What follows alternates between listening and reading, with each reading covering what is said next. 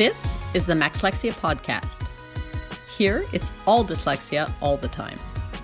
A place to explore it in all its complex beauty, changing the way we and the world perceive the dyslexic mind. I'm Lori Catella, your host, and I'm ready to help guide you to see and celebrate your own dyslexic brilliance. Together, we will change the world.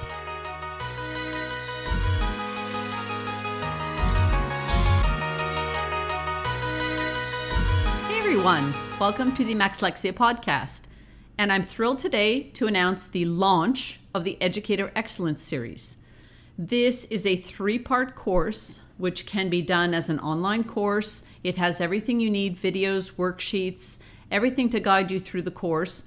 Or I'm also will be offering it in the fall as a workshop, either a three day workshop or a one day full day workshop. This is very exciting because really, when I speak with teachers and anyone working in the school system, I hear time and time again how they have such a lack of information and training and resources available to allow them to really adequately and effectively support the dyslexic students in the class. And the best estimate is really that 20% of the population, approximately, has dyslexia. So it's guaranteed that there are dyslexic students in every single classroom, in every single school and to leave teachers who want to reach and teach every single one of these students, especially the most vulnerable, really does an unfair service not just to the teachers themselves, but to the students as well. So, the reason this was created was to really fill those gaps.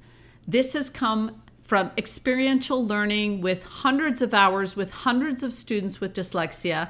And really, it's taken what I have learned from them and been able to compile into this three part course that can really address many, many of the questions that teachers have been asking and been seeking answers for in terms of working with students with dyslexia.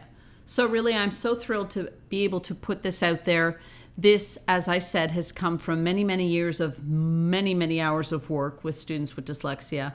And really, I think this is something that teachers are asking for, and I am looking to bring them the answers that they are seeking. So, really wanted to start with the part one, which is called How to Recognize Dyslexic Students, because one of the most important things, in fact, perhaps the most important thing for a young child with dyslexia in school is that they have early recognition and early diagnosis of dyslexia. The reason for this is because then they can be provided the appropriate and effective support they need in all areas of their schooling, which will allow them academic success. And oftentimes, if this goes unrecognized and they continue to have to struggle through school without knowing why and what is happening and the reasons behind these struggles and the challenges that they have for both them and the teachers and the parents, then really many years of that can lead to a complete erosion and crushing of self esteem and self confidence. And really, as devoted teachers, the goal is to maintain a child's self esteem and self confidence as they move through the academic process. So, to be able to recognize a child with dyslexia, flag that to the parents, and be able to have them receive a diagnosis very early on in their academic experience is absolutely crucial to academic success. So, part one of the how to recognize dyslexic students begins with just an introduction about what is dyslexia. Because, as I said, many teacher training courses hardly even touch upon dyslexia. There may be perhaps one course in your entire degree that will address things like learning disabilities and really sort of on a surface level. This is really to delve into all aspects of what it is to be a dyslexic child in the classroom. So, we're going to begin with what is your prior knowledge of dyslexia? See where you stand in terms of what you do know, what you believe it to be, and what you've learned up to this point that it is. We will start with that and explore that a little bit. Then we will delve into the emotional and psychological impacts of school on students with dyslexia. Because as I said, this is something in my practice with students with dyslexia for years and years now has been my number one focus is the emotional and psychological aspects of these students who continue to have struggles unless they're receiving adequate and appropriate targeted support. So, we're really going to look into that because it is an important aspect in order to be able to maintain their self esteem and self confidence. So, after that, we will begin to enter module one, which is red flags, with the starting point being classic signs of dyslexia. So, some of these we've heard before, we know are things that we look out for in terms of usually re- referencing to early reading abilities and acquisition of language and reading skills in the early years of the primary or the elementary school years.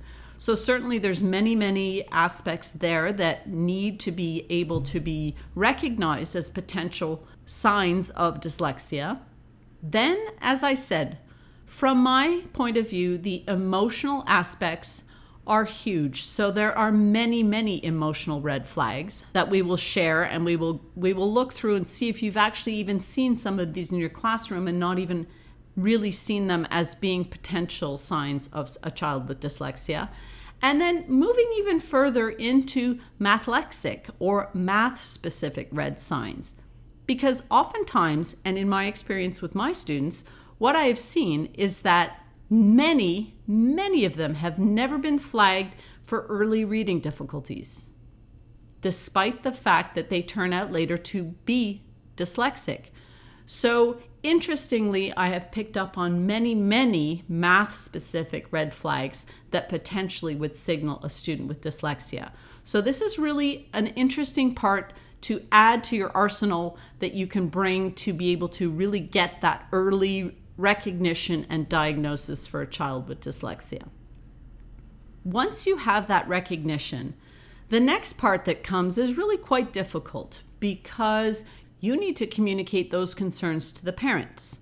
And we don't want to hear that there may be something that could be different, that could be a disability, as it's called.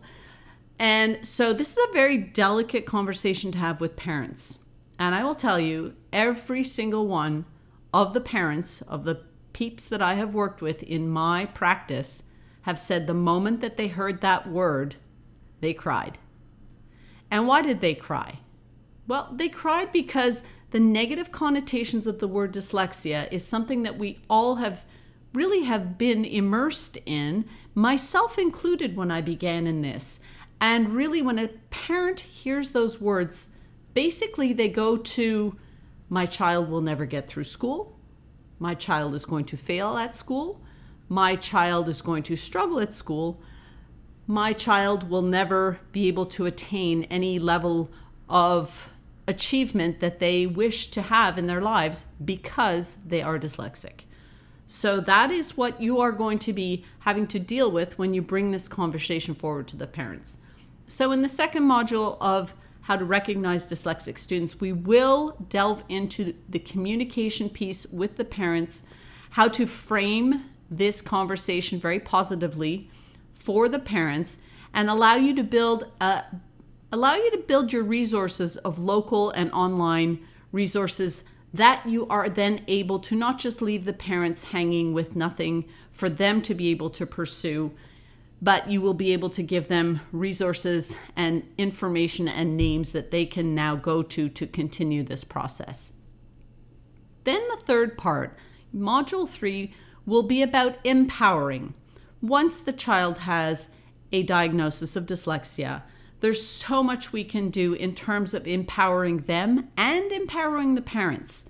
So, in Module 3, we're really going to delve into the ways that you can help the parents be able to help them empower their children with their dyslexia, and how you can have the child see their dyslexic strengths, recognize the places that they will need support because they will, and they will constantly need that for their entire academic experience.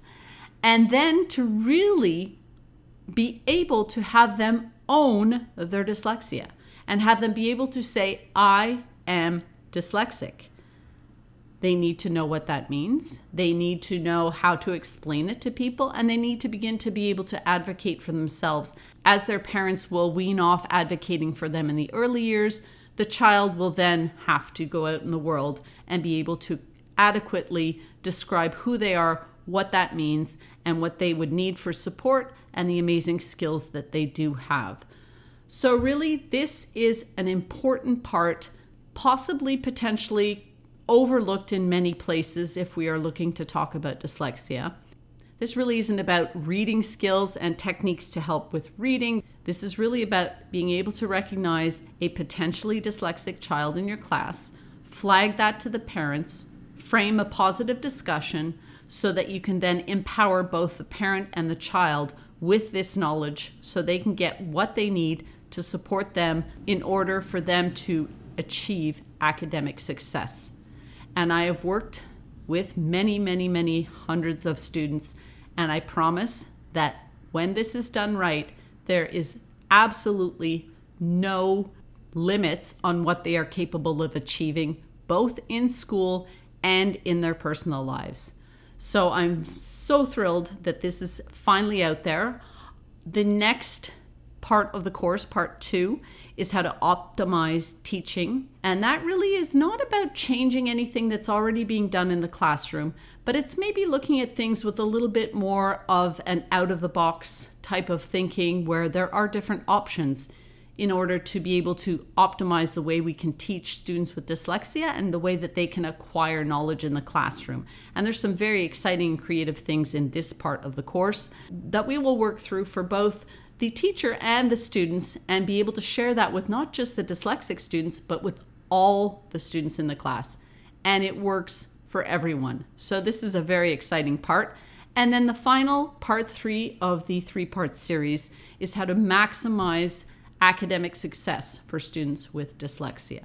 And there are so many ways that we can look at summative, informative assessments, and alternate ways of finding and allowing a child to show what they know.